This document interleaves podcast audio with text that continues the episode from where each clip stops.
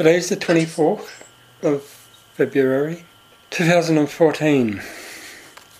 And the subject today, and probably for the next couple of weeks, is the group laws. DK uh, explains them very briefly in Treatise on Cosmic Fire, page 1216 to 1222, and in Esoteric Psychology, volume 2, from pages 87 to 200. In Esoteric Psychology, volume 2, he points out that he's writing for um, probationary disciples, for junior initiates, um, for those that are working towards their third initiation. The information in um, Treatise on Cosmic Fire is treated at a little, at a higher level, but still, so much of the esotericism is veiled in the Treatise on Cosmic Fire. DK mentions seven group laws, and there are three main cosmic laws, and then which he talks about, and then there's a subsidiary law of karma, or the cosmic law of karma, and then I've added one overriding law of cosmic identity, which brings us to the necessary number 12. And my book explains all these in some sort of detail, giving much more information or unveiling some of the information that DK has given. For all of you that in this room, you've got the diagram that's from figure 4 the group laws. And this information will be published as the last chapter of the book Meditation and Initiation Process. Even though it will be in the last chapter, and when you do read it, it'll be revision for you. On the whole, it's quite important for all of you to quite thoroughly understand the group laws, what they are, and how they affect disciples. It is something that is obviously not at all understood by those that are meditators and most evolving in spiritual groups. They have the exoteric elements of it, of course, they know they have to learn how to, you know, group living, the basics of group sharing and, you know, not being critical and all of those elements. But it's not really that what is meant by the group laws here. They are the the very very basic aspects of the law of service, and sometimes a bit of the law of group progress. I'll try to go into this and elucidate quite a bit more about these these group laws. These laws really come to play when you are at the in the process of taking your third initiation, and they're the laws that affect the soul and every other entity thereon. In other words, every enlightened being, every being on the path that is affected by the anima, anima mundi, the group soul, all solar systems, all solar logi, all planetary logi, all great beings, all Mahabodhisattvas, all Buddhas are um, governed by these group laws. It is separative human beings with their selfish, self willed activity that are not governed by group laws, they fight against them instead. And it causes their misery, mayhem, and all the other things we identify with as samsaric life. You can see, therefore, that the subject of group laws and the subject of initiation is thoroughly intertwined. You can't really understand initiation unless you comprehend the corresponding group laws associated with the initiation. How you are to awaken to group identity. And after all, hierarchy, or what I call in my books, the Buddhist books, the Council of Bodhisattvas, are thoroughly governed by group laws. They are a group identity. Probably the best way to think of the group laws is in terms of your own human body. If your body is functioning according to the, the laws that keep it healthy, which are the group laws, you are not sick. You are healthy. And when it is functioning according to those agents that disrupt that harmony, in other words, disrupt the laws that relate to its well being, to its harmonious flow of energies and so forth, then you have sickness bearing entities, invaders or cancers, and other such things happening, destroying the body's harmony. You can think of yourselves, and it's not so much your personality, but your souls as being cells in the body of the planetary logos. Similar sort of cellular constitution as you have that you call cells in your own physical body. And then those souls, and we're not just talking about human souls, but the deva units as well, forming the the organelles, etc., the blood corpuscles, the nervous system, the blood veins, the, that whole interrelated harmony, all the mechanism that causes the blood to pump at uh, roughly 72 beats per, per minute, the nerves to function, your brains to receive those impressions, your eyes to produce um, images, and then it gets inverted in your cerebral cortex, and then that then sort of inverts it and and makes sense of all of those scattered sort of rays of light that have hit it. All of this is the functioning of group laws.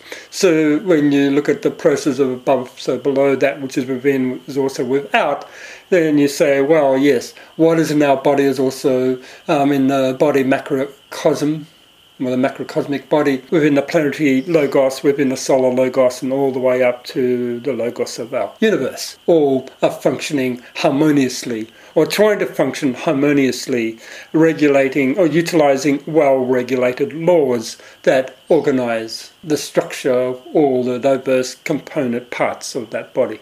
Everything evolves according to group dynamics. All of you can quite easily work out on our planet when beings fight against the laws of nature, etc., that is what produces sickness and disease, distress, and when people separate themselves from other people and societies when they have their own separative ideas and idealisms. This concept of competitiveness is antithetical to the viability of group laws. It's cooperativeness that people have to learn, loving kindness, sharing, seeing that all resources are equally owned, and so forth. You can see that the whole basis of the evolution of group laws and its understanding is what the religions have been teaching you. And what they've been teaching you is the elements, the basis, the foundation of a proper understanding of what the group laws are. But as you become awakened, as you become enlightened, you have to become fully imbibed and fully, you're initiated in them in the way that they manifest and they govern your entire modus operandi.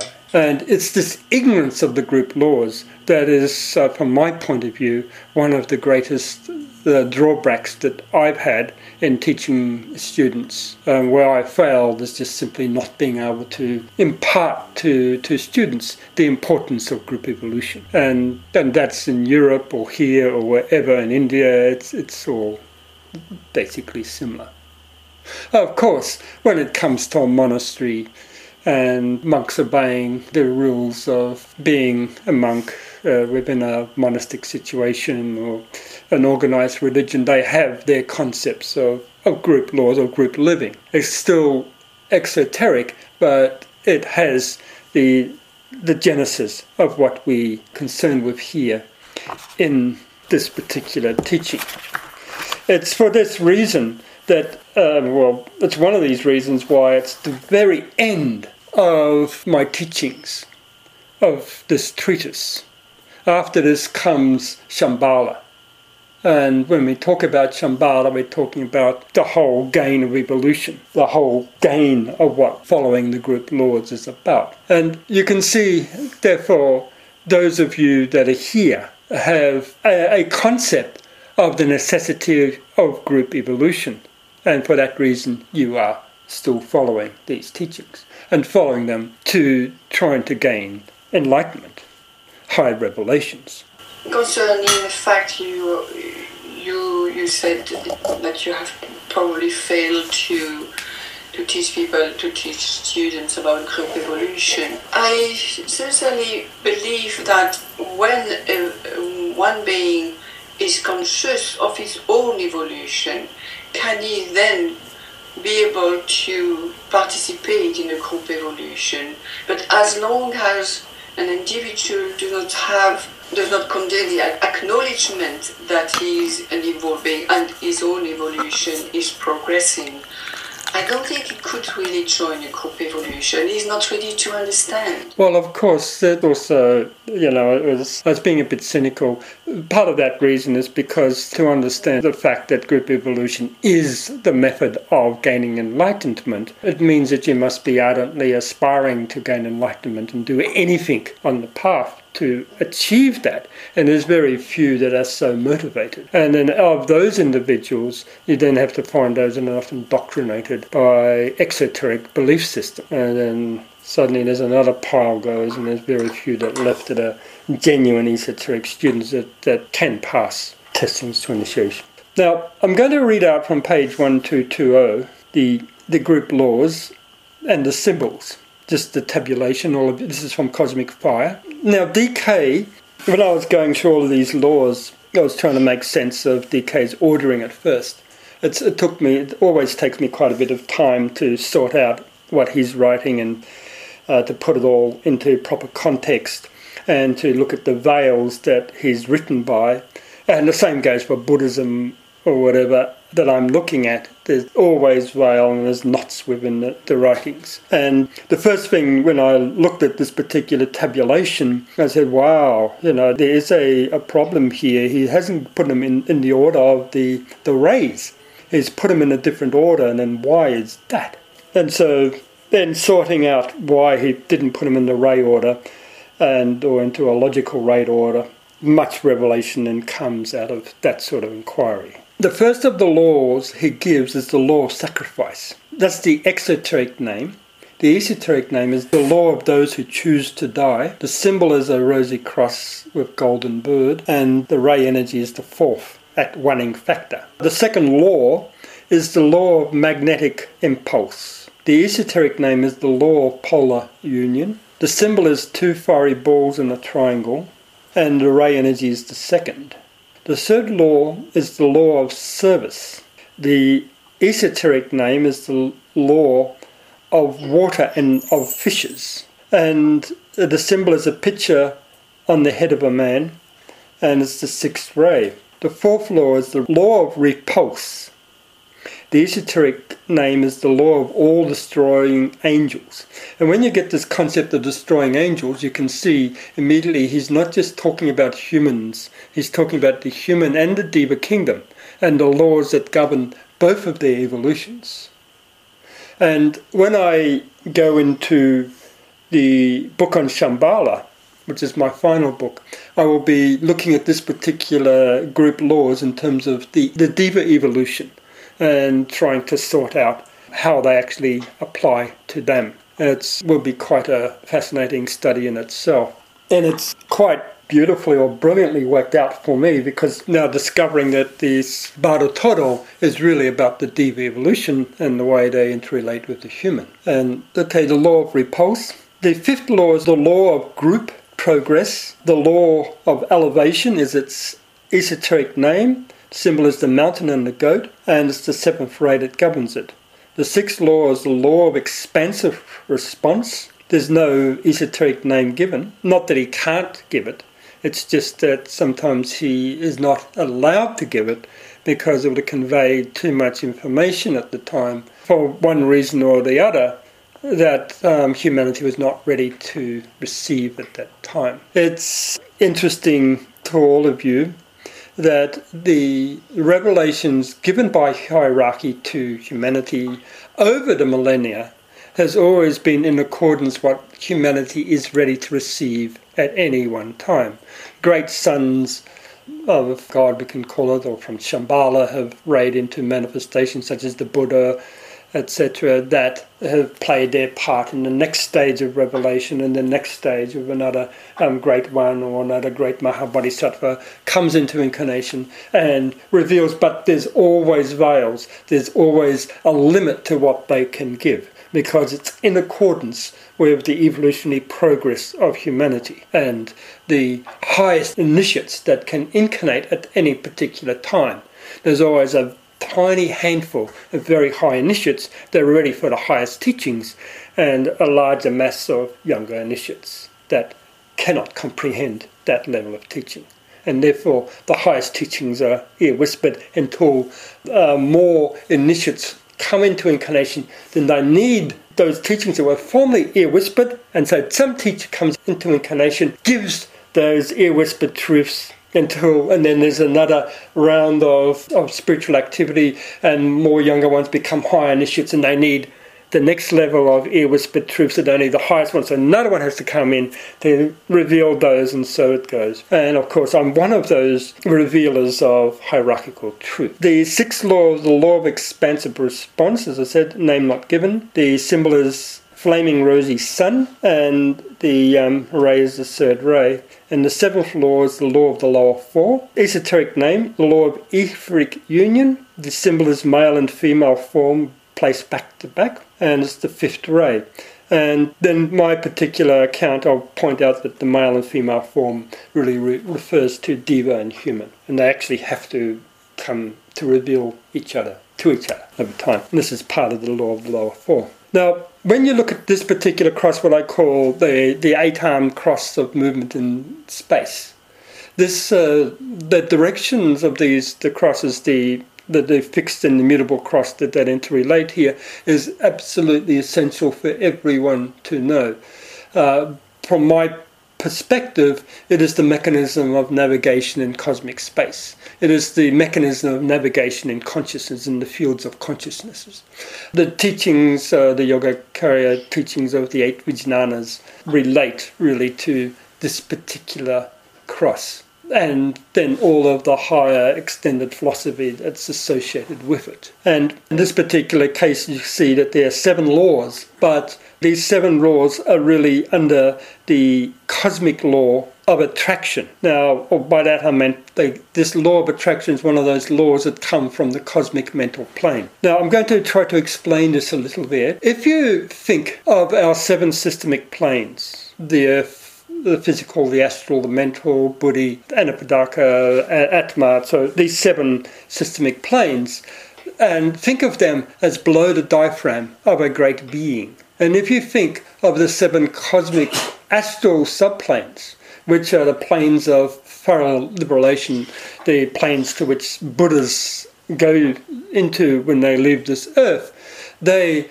represent the chest cavity of a great being.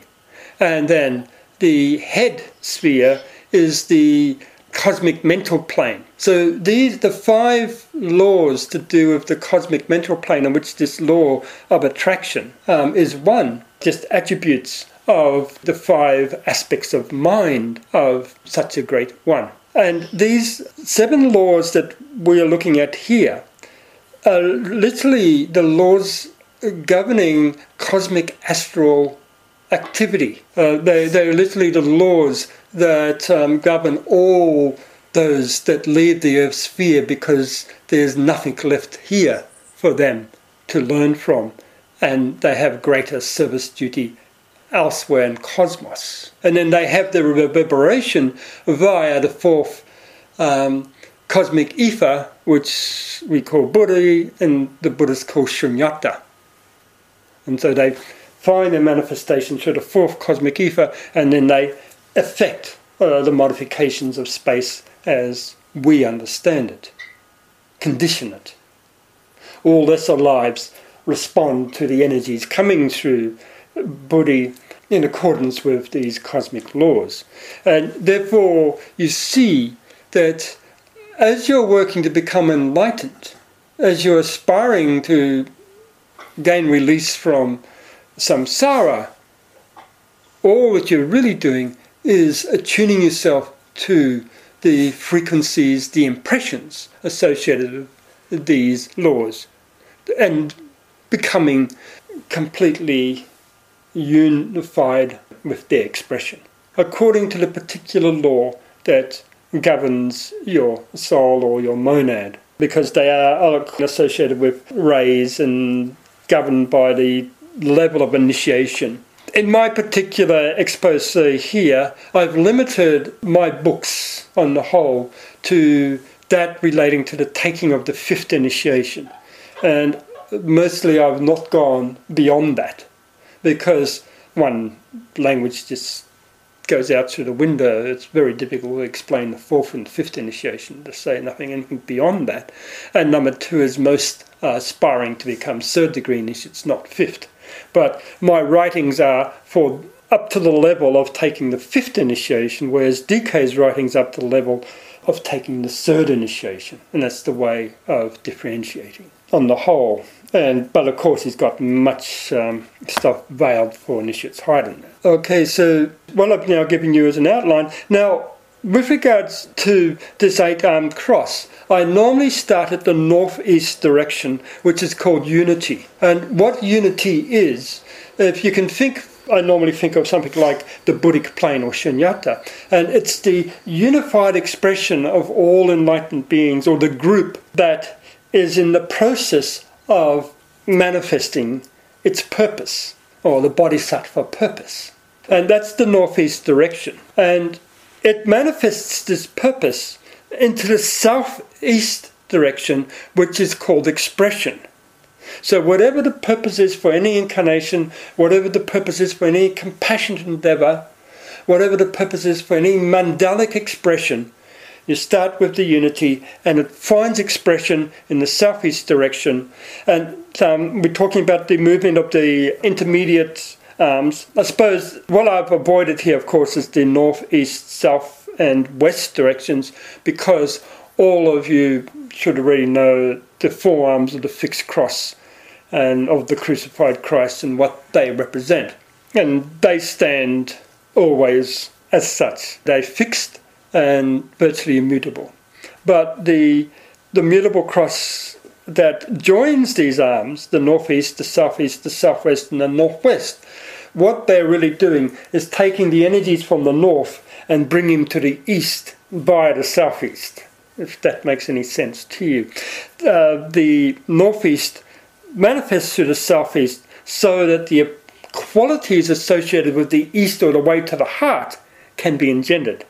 And they do that through expression, and in the southwest, the south is, of course, full um, southern activity in the material domain, material body. The southwest is understanding, where you gain knowledge, and then the west is the um, interrelationship with humanity as a consequence of having that knowledge, and then the northwest is the immaterial goodwill or the return journey to the northern direction, which is upwards to the kingdom of God or to Shambhala, um, to the monad. So this whole movement of these energies spiral in and out and produce the eight-armed cross of direction. And the same is if you're traveling in consciousness anywhere in space, these this eight-armed cross applies. And there's one after the other, after the other, after the other, to make a, sort of a, a nadi system, a matrix in space through which beings travel as they move from place to place. But what you really see is fixed arms and immutable crosses can move backwards or forwards that can shut beings one way or the other. And it's, it's quite a good matrix if you can think like that of traveling. So that's basically the background for you. So uh, in my in my particular description, I start with the the path of aspiration, which is the law of service, and go through probation, the law of repulse, and leading to the first initiation, the law of group progress. And so you can see that the southern portion of this particular cross of direction has got to do with the the elementary stages of gaining initiation and the stuff as you can think of it in terms of the mastery of the qualities below the diaphragm. All of the pranas all of the chakras and all of the energies the emotions and sensuality and desire all those things of human livingness that must be mastered um, below the diaphragm through these three laws law of service, law, law of repulse, and law of group progress. And those are the laws that you learn at those particular time. The law of sacrifice, DK actually gives quite a bit of information and talks quite a bit about in esoteric psychology. And he actually um, starts with this in Cosmic Fire. The number one law is the law of sacrifice. It's because um, it's the law that governs human evolution. It's the par, the law of par excellence that governs human evolution. We are all lords of sacrifice. all human monads, all human souls, um, their purpose is um, the, the, the, law of those who choose to die is the esoteric name. Um, they've sacrificed their spiritual freedom in order to incarnate again and again and again and again in cycles of of woe so that certain experiences can be gained. But what it really means is that you are transmuting agents of. Remember, some time ago, I was talking about the genesis of a solar system and the capturing of cosmic dust, that primordial black dust of space. And it's the mechanism of actually converting that black dust into main plants in the next solar system necessitates those who choose to die to incarnate utilizing that substance again and again and again and again of their uh, attributes of their mind, the, the substance of their minds, until eventually it gets converted into, it develops consciousness traits. And this whole philosophy takes a long time to you know, it takes many of my books to explain this and the buddhist books as well as the non-buddhist books they all integrate into one unity to explain why we are lords of sacrifice. And that is also the whole emphasis of the bodhisattva ideal to never cease striving until all sentient beings have released been relieved from suffering uh, or have gained the other shore. And this again, and you can think about it properly, is sacrifice on an infinite scale, the, the proper concept of this particular vow. And that is the, um, the fourth kingdom of nature, which is the four creative hierarchy, which is human hierarchy, also called lords of sacrifice. Anyway, so this is just a, a, little bit of background to this particular law. And you can see that it relates to the fourth initiation, which is the initiation of the attainment of shunyata. When all that which you had been attached to and all of those lives is left behind. Shunyata is really the first step of entering into cosmic space, and samsara has no place there except again in terms of what I call the Jina wisdoms. The Jina wisdoms, the five wisdoms of the Dhyani Buddhas. Okay, so I'll start from here. The group laws concern the way of ascent into cosmos by the various groups that pass the test of group initiation. The era of individual progress upon the initiation tree has been surpassed because of the large number of individuals now preparing to enter the ranks of hierarchy. It is the way of evolution that conditions the hierarchy of light.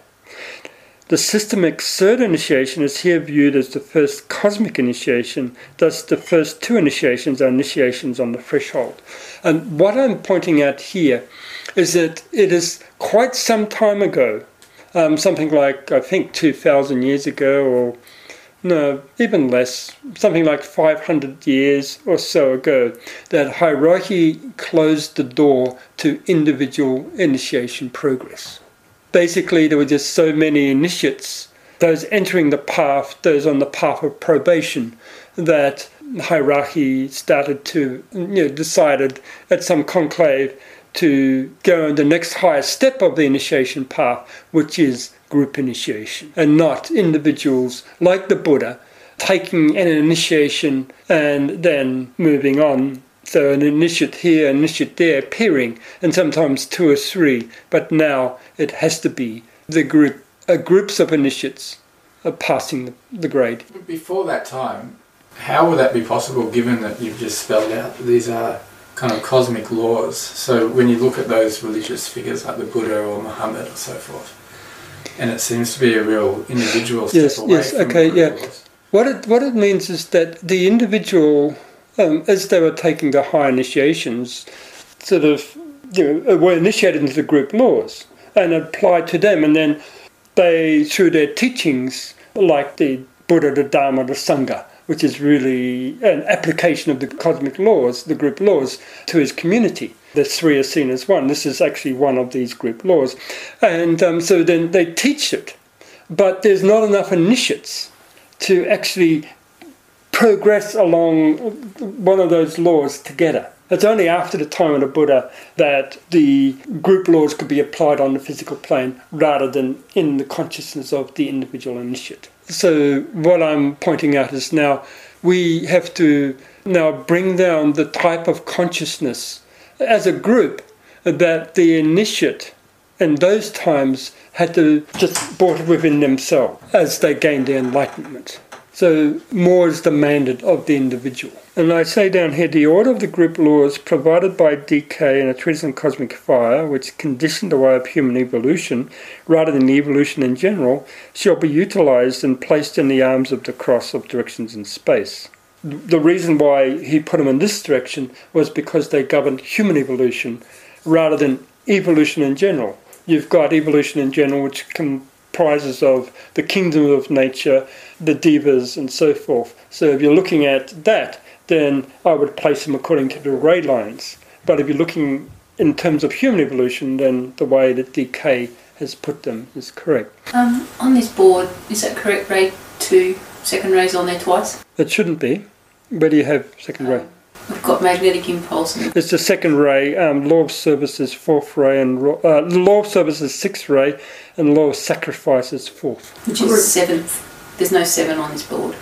And You've got Got magnetic group impulse progress. and group. The seventh, the ray seven is the southwest direction. Law Yeah. of group progress. Okay. I'm a bit blind.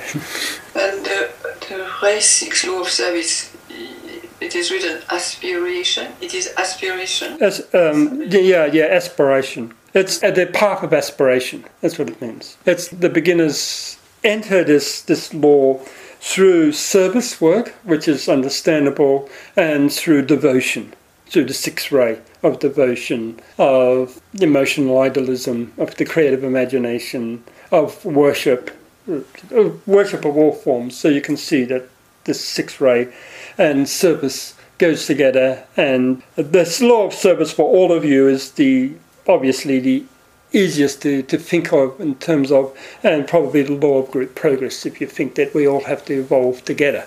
And the law of group progress is what we here are unfolding, right? We've passed our first initiation, and therefore we already know the elements of this law is that we um, are here, we bend over backwards to help the other to take the next step up. Whatever they need, you give to them in terms of their spiritual aspiration, their spiritual needs.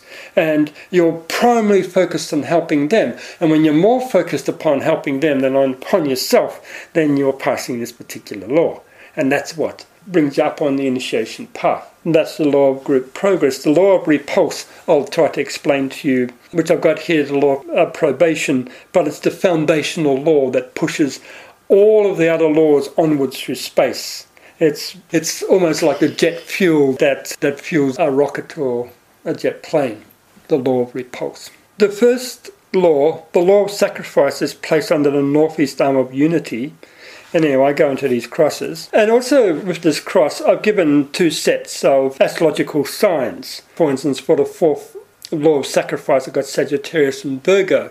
Um, the first of the signs is esoteric, and it's the sign that governs the particular law. Now, DK does not give the esoteric or the exoteric sign. So I've meditated, and I won't go into the full meditation how these signs came into being. I have my notes over there. But so the first one is esoteric, and the second Virgo in this case is the exoteric ruler of the particular law. The exoteric ruler is derived in this particular case from the Beatitudes, which was explained in the chapter before this one. And down here I say the Beatitudes um, thus condition the process whereby one comes to master the attributes of the law to which one is coming to be receptive with respect to the initiation aspired to. Okay, the focus of this rendering will be the path of initiation from the development of aspiration to tread the path to taking the fifth initiation. Each of the laws will, will be seen to refer to one of the stages, though in reality there are higher considerations that could also be dealt with.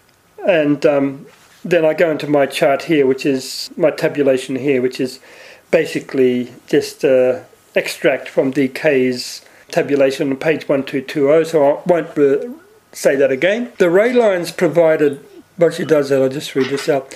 The ray lines provided by DK in the order given for the laws start with the second ray line, 4, 2, 6, followed by that of the first ray line, 1, 7, 3, and 5. We thus have a delineation between the Pingala and the Ida expression in nature. Pingala is always the second ray line and the Ida is always the first or the third ray line, signifying distinction between the second ray human line, who embody the way of love in nature, and the Deva line that embody the way of mind. And it's quite important for all of you to begin to think like this that the Pingala stream is, a, is the, the stream of human consciousness, and the Ida stream is the stream of Deva uh, attributes. And the Deva attributes incorporate also your minds and the way your minds manifest. And the way of the evolution of compassion is the manifestation of the human. And therefore, in Buddhism, you've got wisdom and compassion whereas the wisdom aspect is the deep or the feminine, and the compassion is the masculine, the Pingala and the Ida. The thing with Buddhism, they, they have a wonderful way of omitting the deep or the feminine principle throughout, but they still have the doctrines there correct, except where it's veiled or knotted. And I'm not saying it cynically, I'm saying it's wonderful the way they've managed to do that. The more I read Buddhism, the more I'm I'm fascinated by the way that they they had an agenda and they manifested the agenda and the agenda necessitated eliminating apart from the concept of dakinis and, and consorts. Feminine sort of throughout the cosmology. No, no, no, apart from the concept of dakinis and consorts and maybe and vaguely in, in the Prajna Paramita, it's almost excluded. There's no mention of devas right? There's no mention of the Deva kingdom. The bipolar universe is not there, though it is. That's what I'm trying to get to. And it's they're hidden in such veils as wisdom and compassion. And the Buddha and consort, or the wrathful deity and consort, it's all veiled in those sorts of ways. But there's not many Buddhists that really understand the significance of the consorts what they actually mean. Okay, first I'll start with the law of sacrifice. Incidentally, the law of sacrifice. This law is focused via the northeastern arm of the cross, signifying unity, and as I said, relates to the fourth initiation. Its esoteric name is those, the law of those who choose to die, and the symbol is rosy cross with golden bird. So that gives you the basic elements of this, which I'll now explain. Then I said, human unit must learn to sacrifice his, its own wishes, desires, and attachment to form in order to travel upwards to the domain of liberation. The process of struggle to overcome the allurements of samsara by renouncing transitory attachments to objects of the senses invokes the major law governing the four creative hierarchy. Now, all of you understand this concept of sacrifice, right? This is pretty elementary. The path will inevitably produce the sacrifice of the form of the Sambhogakaya flowers. Now, this aspect of sacrifice is really what this law is referring to more than your the physical plane allurements and attachments. It's quite interesting to me, intriguing to me, for instance, in the past two chapters of the first two chapters of Bardo Thodol, all I've really been talking about, and all of those deities that appeared, is the Sambhogakaya flower and how they relate to it, and how they organize it, and how they cause its evolution, and so forth. Because that is the real focus. Most of you have to begin to understand that your physical body is the Maya Virupa, the gross body of illusion. Your real selves are your souls, the Tathagata Garbha, the Buddha womb, and its rays, personalities such as we, what we are, in and out of it, in and out and in and out of um, incarnation again and again and again and again and again in order to achieve its goal. And what you're trying to do as you take your initiation, the third initiation ahead of you, is to unite with that soul in every respect. By that is meant that what you regard of yourself will then no longer exist. There will be your form that will walk around and identify with other similar human forms, but that consciousness that is activating that form is your soul, is the Tathagata the Sambhogakaya flower. It is then at one with you. Your consciousness has died.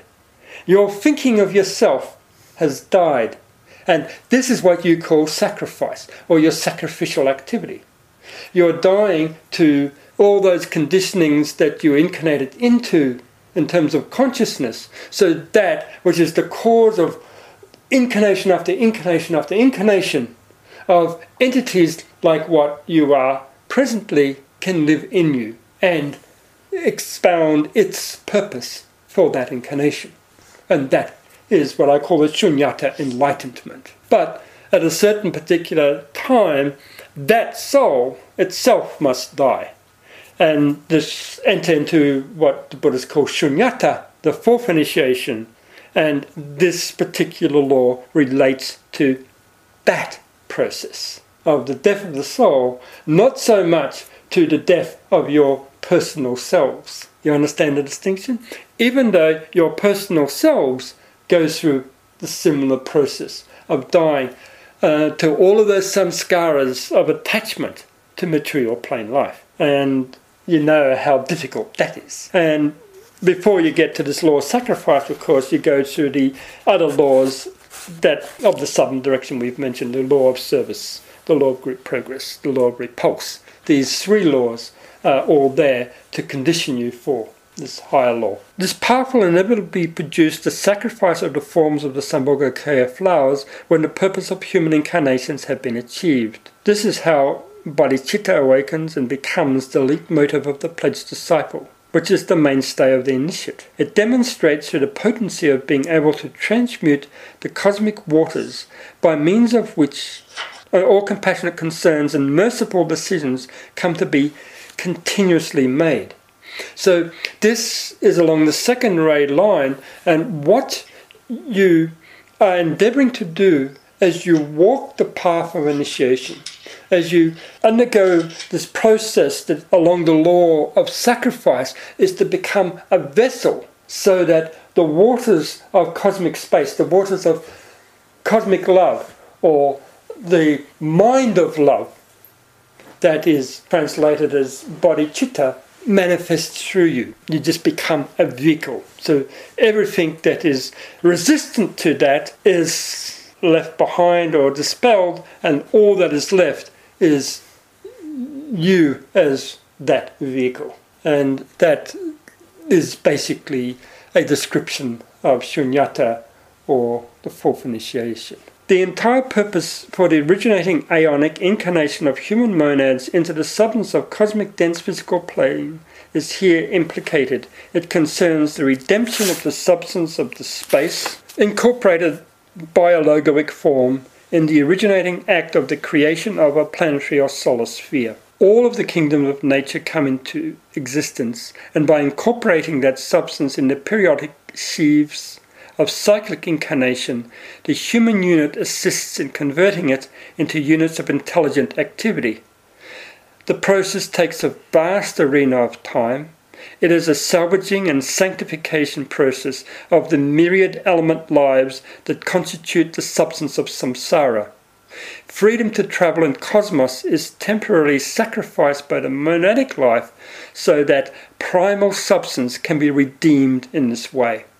And there you have the true meaning of this concept of sacrifice. It's aeonic for a monadic form, and it is limited to the form of the soul for the duration of those symbolic 777 incarnations, whilst this process of converting cosmic dust into units of intelligent life or intelligent activity happens. And you and I, all of us, the crucibles, the transmutative crucibles, crucibles of experience, where the alchemical retorts.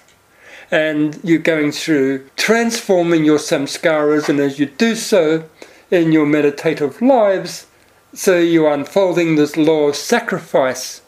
You're overcoming your allurements of samsara, but as you do so, you're converting primordial substance into higher states of sentiency. It's a wonderful process, is it not? Billions of human units acting thus converts a whole ring pass not of a low egoic mind, elemental mind, into enlightened mind. Sacrifice essentially means giving up something valuable, precious, for a concept or significant, significance deemed more worthy. For a human unit, this involves renunciation of all attachments to the allurements of samsara, so that divinity can begin to reside within the temple of the human form. It means the complete renunciation of the concept of self, so that others can be maximally benefited without egotism interfering. It therefore constitutes the foundation for the development of the group laws an entire group of individuals are then stimulated towards loving inter- interrelations by means of the surrender by the sacrificial ones of the sum of their egotistical posturings so that others may benefit. And that's the law of sacrifice. The gain of sacrifice is bliss, right? Or joy first and then bliss. And that is the skull cup uh, filled with blood that you drink. That's the gain of the sacrifice. And, but at first, most people conceive of sacrifice, of surrendering in this sort of way, causing suffering or, or, or transient pain and suffering.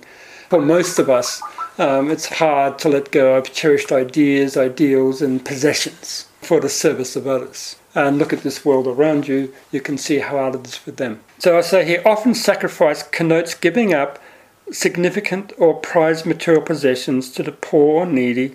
Such action, however, is only the beginning of the path dealt with in the law. A true sacrifice, however, means a complete reorientation of one's entire psyche for the benefit of the many. It incorporates renunciation and striving of constantly developing more skillful ways to give. It necessitates the development of the heart and mind in unison to produce the great wisdom to produce great wisdom as to how best to give. Sacrifice produces the bodhisattva vow to never cease striving until all sentient beings have been released from suffering. This then inevitably leads to the crucifixion experience whereby the fourth initiation is undertaken. It is the path taken by all who comprehend the true significance of the fellowship of the Christ sufferings.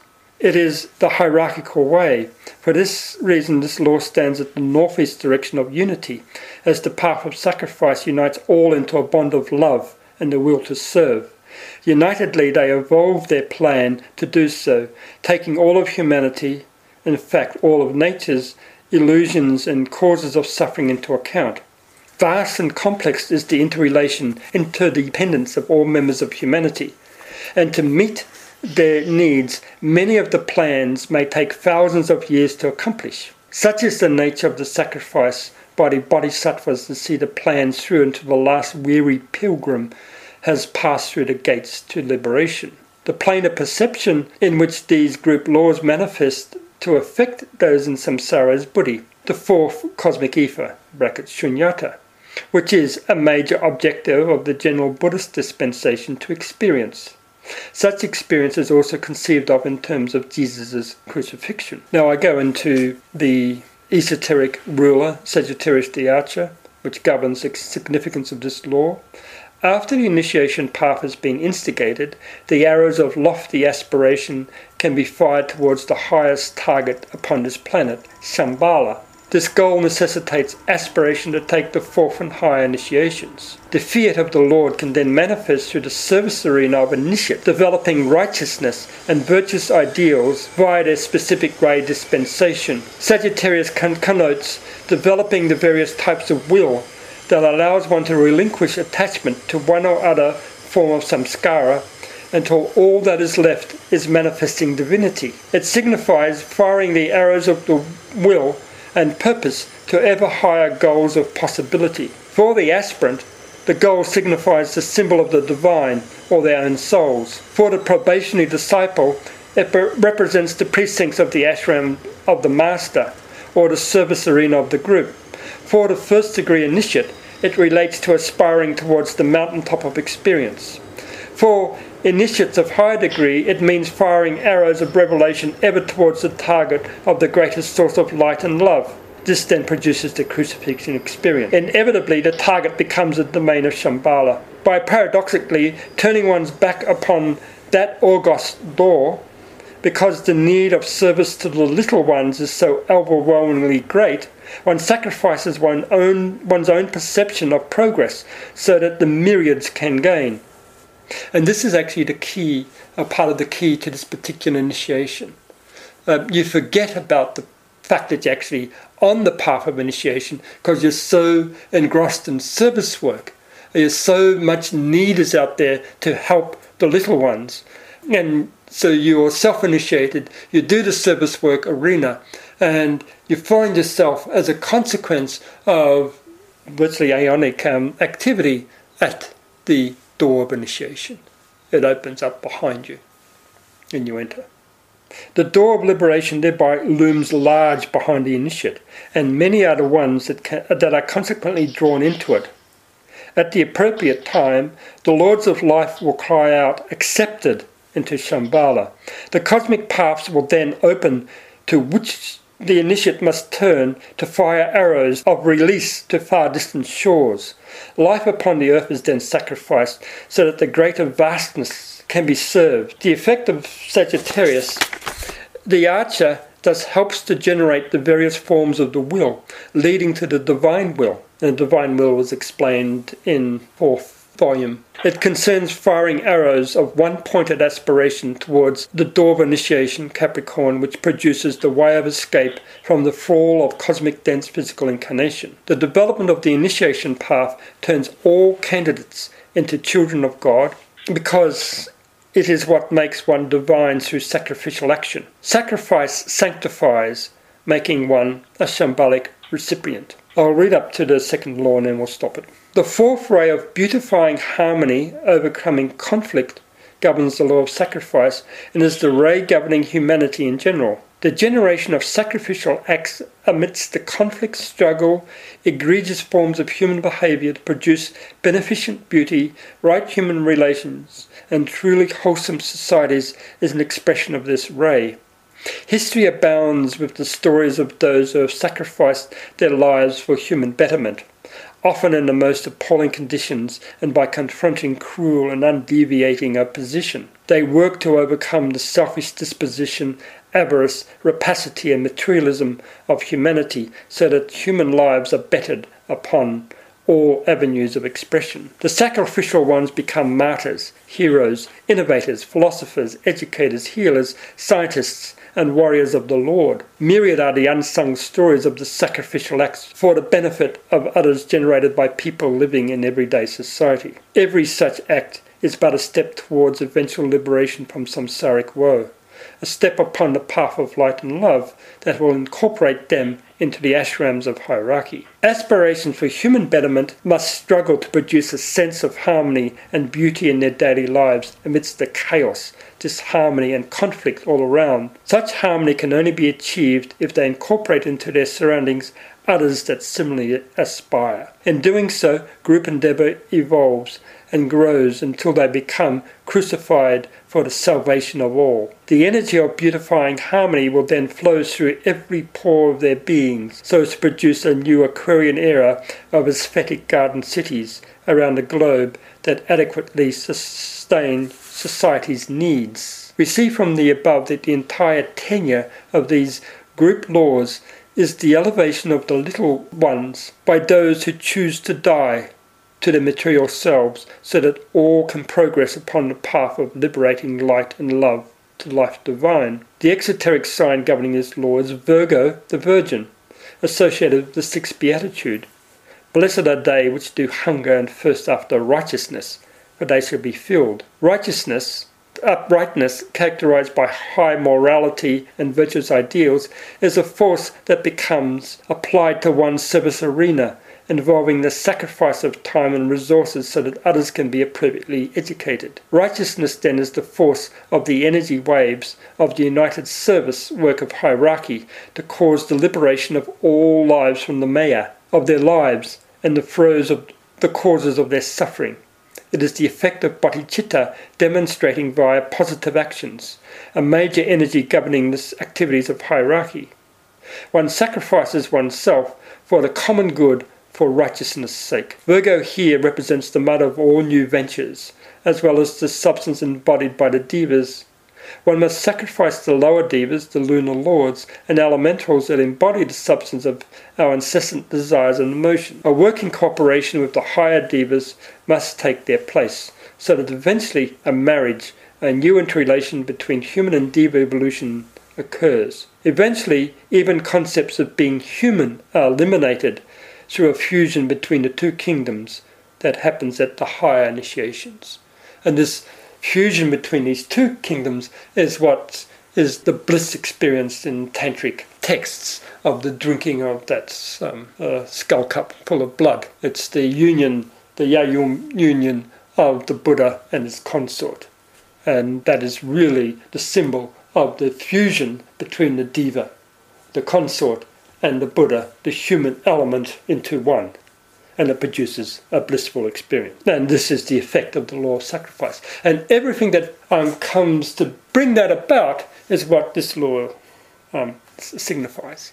So that's the, uh, through this a bit fast. That's the ending of this section to do with this law, and I'll go, I'll touch upon it again in the next book. You can see also in my preamble, there's some things I talked about that I didn't put in this particular chapter. Could have talked more about monadic evolution, but for that sort of thing, um, one has to lay the foundation. And unfortunately, my foundation for that type of information won't be laid until I do the manuscript on the secret doctrine. So you can see that there's one is limited by what one can say in terms of the fact that the foundation has not yet been given. And that's one of the things I handicap. I'm handicapped in when I'm writing my books. You know, terminology can't be said, concepts can't be given because the foundation hasn't yet been properly laid. You can see why DK Moeller makes this the preeminent law for humanity. It's a thing that most human beings find very difficult to do. And yet there you have it throughout their history you have those exemplary sort of sons of humanity that have achieved great courage and given their all for the benefit of humanity, often crucified or martyred one way or the other. But uh, at the end, we all have gained from that sacrifice. Just one question. As far as methods goes for bringing such a law into fruition, practically, um, I mean, obviously, in, say, Buddhist and Christian traditions, there's a lot said about how one ought to sacrifice, mm. um, you know, practice loving kindness, bodhicitta, charity to one's neighbor, etc., etc. Yeah. But as far as the yogic technique, yogic techniques, which um, lead a person to embody that kind of cosmic law, what would you say are the primary or the best methods? If you sacrifice through emotional idealism, you'll go astray. By that I mean if you sacrifice through the force of your impetuous will or desire to do good. What you have to learn, and what all have to learn, is to sacrifice according to the law of karma, according to the, the right timing uh, for things to eventuate. And um, often it takes great patience to know that right timing, to wait to gather the forces together, to gather the elements together. So there's no impetuousness that, that is to, or unwisdom. In our particular case, it necessitates doing the meditations and being ever meditatively awakened so that hierarchy or the Sambhogakaya flower, monad, can speak through you, tell you when to act. In reality, the younger students, the younger ones, do work at it which we've just said, you know, dana sort of. But anyway, sort of all you know, charity and all these things, giving possessions, um, like Saint Francis sort of gave everything away to the poor and walked around in sackcloth and so forth. The, these forms of sacrifice, easy to understand, but they're not necessary the wisest way to act. The way to act with sacrifice, as I said, is, and what I'm getting to is that for initiates of high degree, they don't have to think too much about this. They're impelled to give. And their whole life mandala is an act of sacrifice. They've incarnated for a purpose. They're avatars of, of a particular purpose. And so that they're incarnated, uh, for instance, and maybe a great philosopher or somebody that becomes a great philosopher at the end of his life or her life, or a great sort of um, religionist or or politician or whatever, or mathematician. They're empowered along that way, and they don't really care about making money or all those sort of things. Those things they will take and receive them if needed, or what they care about is the work that they have come to do, and that is the sacrifice. So, in short, the, the principal method is to be completely aligned to your fundamental purpose. That's which right. is why listening to impressions and so forth is. It's the method, yes. Because if you take book knowledge and say, well, the, the, the scriptures say I must do this and this and this, no, that's the error. That's a guide. Because what will happen is you become impetuous, where you want to make something happen before the rightful time. And disaster happens. You, you're there with full of good intent full of loving attitudes. You, you can see what you want for those individuals, and normally comes for individuals. You have not yet understood that they're not ready. They may need 10 years, 20 years more of um, conditional learning about samsara and, and preparing themselves for what you actually want to give them. So you must wait. And so this act of sacrifice often involves this concept of patience, mm. concept of waiting, you know, and preparing yourself. The impetuousness must go, and wisdom must take its place.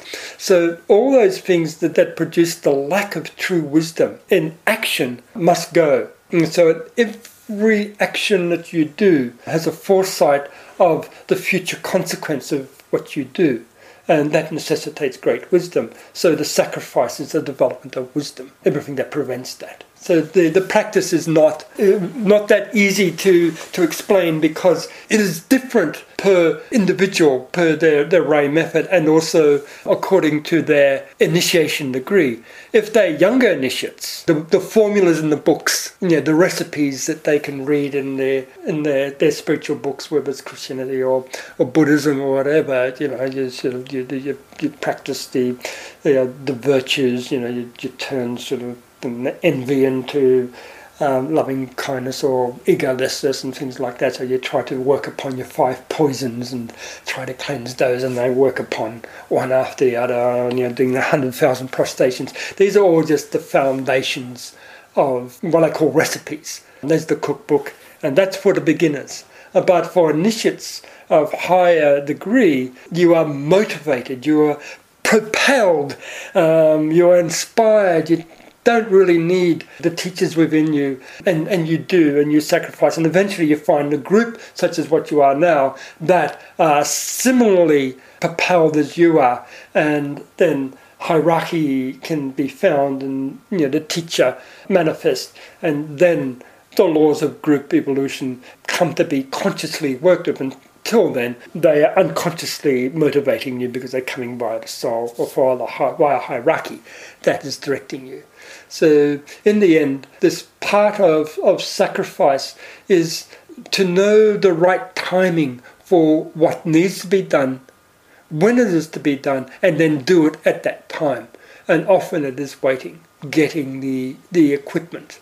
And for instance, in your case, you know, five or so years of of working at a university, you know, at, at getting a doctorate, that's also sacrifice.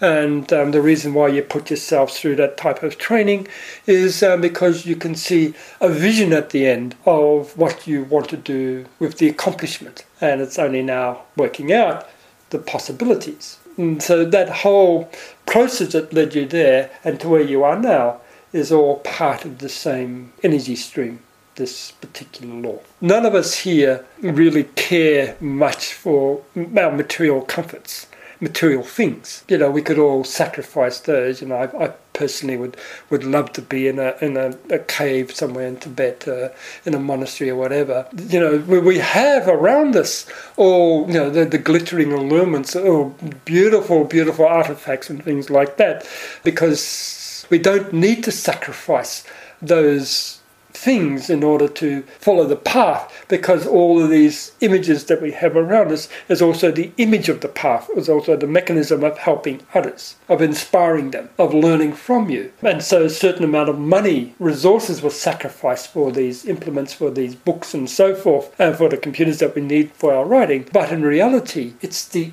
inner workings the inner conviction the inner driving force that makes the path for you. Now a part of her sacrifice was simply to have some children, three children. You know, I, I also that's also part of my sacrifice, but the main load of that is upon her. And you know what happened then? She knew immediately that all that freedom that she had before would be taken away from her. And then when another one came, another one, um, it was not really what was in her mind of her life. There was other things you would love to have done, such as being a creative artist and so forth. But there is a time for, as the book of Ecclesiastic, you know, time for every season. You know, a time to sow, a time to, to reap, time to pray, and so forth. And this is also the path of sacrifice. So you know that that is the sacrifice because there's the gain, and the gain is over a long period of time. Um, and then the liberation or the freedom, the samskaras have been cleansed, the karma is also worked out. And that is the other thing with this path that all that are following me, my teachings know well that you must cleanse your karma, you must work out your karma. The only way to become a Buddha in the end is to become a less. And so the the stream of the karma that that have brought you here and that you must work out is the stream that eventually leads you to liberation, and that's all been worked out by the Lords of Life. But in between here and that liberation, where the karma will lead you to, um, you have all of those silly things you did in past lives that you rather not know about, but unfortunately, there is the karma. The, those energy samskaras were gendered, and you must play out your role to wherever it leads you and suffer the karma gladly or joyously because it is liberating and that's also part of the path of sacrifice. So you can see it's it's many levels, but on the whole, it's dispassion, desireless as to what happens to you personally, but or to listen internally as to what you're prompted to do that will produce maximum benefit for the greatest number with technically least energy expenditure. And that necessitates following the way of group evolution. More can be done by means of a mechanism of a group than ever done by an individual on their own. For instance, I could not do anything with all of you in terms of my writings and getting them published and so forth. It's all part of that. And this is what the fellowship of the Christ sufferings was explained earlier in, in this particular book. Is not the, the fact that the Christ was uh, sitting on the cross and had nails through his hands, but it's the compassion for the others. Forgive them, Father, for they know not what they do. That's the Christ sufferings. They know not what they do. It's the what we call the stupidity, the you know, well, the, the sheer stupidity of average humanity, the crimes that they commit, the the horrible sort of acts of pain and suffering they cause upon others. Their own karma is, is built upon. They destroy the, the harmony of the planet and so forth. And it's what they do and those things that they do and how to help them, that's the Christ's sufferings. That's the sufferings of all bodhisattvas. We see the, the mass pain and suffering in, uh, of the ignorance of humanity and the stupidity of the way they act. And we are all, in one way or the other, have pledged ourselves to relieve them from those forms of stupidity. And mostly because we are high initiates, this necessitates writing books. And we're mainly writing for higher initiates, who hopefully, or initiates a little bit younger than us, who hope they can spread the teachings to a greater number and they can take it and spread it to even a vaster number, and they can take and spread it even to a vaster number over time. And so hopefully the gift waves of your your writing uh, activity or the example of your lifestyle will help the many. And that's all part of it. So the sacrifice is that. And the beautiful thing about this law is that not just you or I and other initiates are governed by it, but all of hierarchy and all of Shambhala, all of cosmos, they're all governed by this, this fundamental law of sacrifice. And this is one of the things why I'm incarnate and why some of you incarnate also, is that the hierarchy is now externalizing. And not many of you actually thought that the externalization of hierarchy is the law of sacrifice for them um, to incarnate into physical bodies when it's so much easier to be out of your body, out of the physical body, as an enlightened being working from the inner realms. You can see what I'm trying to get to. That externalization process is great sacrifice for all members of hierarchy.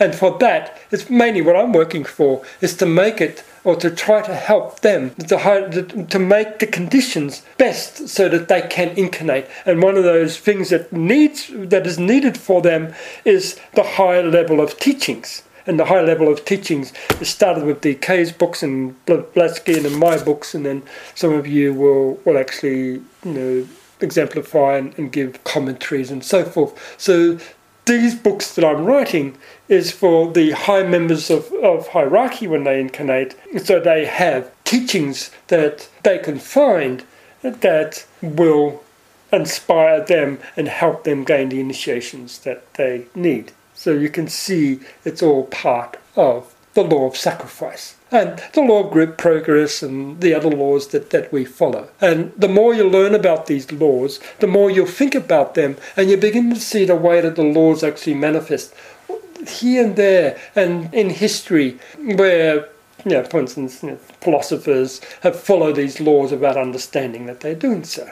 It's it's a wonderful, wonderful process, and so I hope that all of you actually thoroughly come to understand these laws and so that you can actually help teach others because that's what this world is most ignorant of the path of initiation and the laws of group evolution. Many other things we could say, but it's such and such and such a course that, and you've, you've been virtual poverty is, is part of it, but you, you're living a lifestyle where personal possessions don't mean much.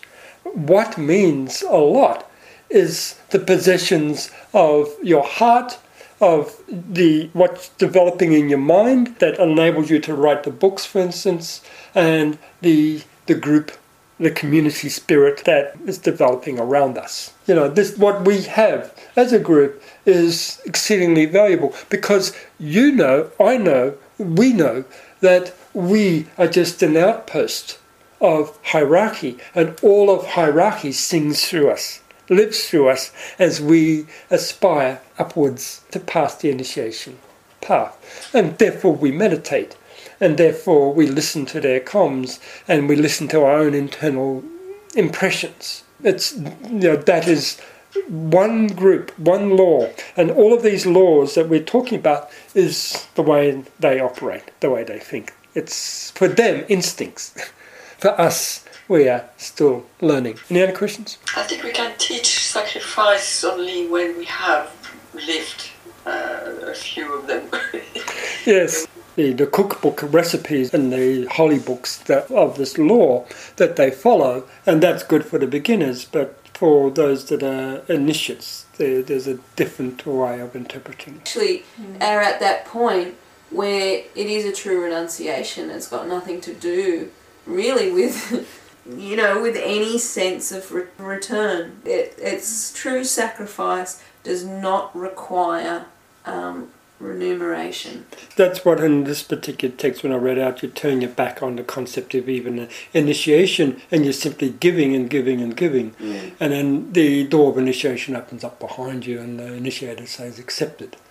And it's only when you're capable of doing that so you can see what's, for instance, that I know with the Bailey types that, that read all the Bailey books, they're so ensconced with the concept of initiation that they're thinking of their first initiation or second or whatever it is, and they always have this image of um, initiation ahead of them. Whereas the ones that are truly working on the path of initiation, they know that they're working for their third initiation, but in the end, you forget that, and there's just simply is the service work And one of the ways that, of course, that hierarchy brings us into us is the fact that it takes time. You know, one it's not one year, two years. It could be one decade, two decades, three decades away, and where you're working for the gain of this particular initiation. What you actually have to understand, what you what the those testings are, you have to know all the theory, and once you've got all the theory in your head, then you start to apply and then you forget the theory because the theories has to become automatic in your application. The teachings are given to you because so that you know all the parameters associated with that initiation. You know basically what's expected of third degree initiates. The second initiation is not good enough. Yes, the second initiation is initiation on the threshold. Many that have taken the second initiation, and I can sort of mention names, but I won't, retrogress they think that that nice, easy sort of load of loving activity is all they need to do. But it's not. They actually have to aspire to die to all aspects of their personal concept of self, etc. So this Sagittarian, and I, use the term the archer in this particular fourth this initiation. Sagittarius must come into it. You must develop the will to aspire, the will to develop the, the will to good, the will to love, the will of love, divine will. Uh, these higher aspects, this higher striving must come in, and it's a fiery striving. And if you cannot do that, you cannot take the third, and the third is literally the the first cosmic initiation it really is the first. It's the, the first step of well i won't say the first step it is the first stage of enlightenment within that concept as i've mentioned before it's an internal listening. There are X amount of samskaras to be cleansed out you know, by each individual. There's certain types of karma, puddles of karma that must be lived out, worked out, and the initiation can't be fully taken until that karma has been cleansed or those samskaras have been worked out. But at all time, there is a sense of striving and a sense of the right thing to do at any particular time, and a sense of closing this door and then opening up the next higher door. And the initiate is always closing a door to a lower form of activity, a lower form of attachment, and opening up a door to a more fiery form of activity. And so forth until eventually one is liberated from samsara and until you have this sense of closing and opening, of knowing when that karma is finished, when that cycle is finished, the cycle of attachment to A, B, C, and D is finished, then you go into a higher level of expression. And there may be other forms of subtler attachments, but they are right and appropriate at that time because of the karma. And then sometime that cycle is finished. You close those doors, you move on to the next. And that you do within group context, you do that according to your internal listening, and the group itself will tell you. So it's the Buddha, the Dharma, and the Sangha. The Dharma, you all know, is these teachings. The Buddha, uh, I can represent the Buddha, it's also the Buddha within you. And then the Sangha is each one of you helping each other to pass your initiation testings. And because it's also group service within the group laws is the concept of group service. There's no um, working out the group law without group service activity, without working as a group for a specific group purpose. The group entity, the group being, takes over your personal self. You merge into the group and the group becomes you. And that is the way of the initiate. The self, the concept of the self dies in the selflessness of the group. And that's the way of initiation.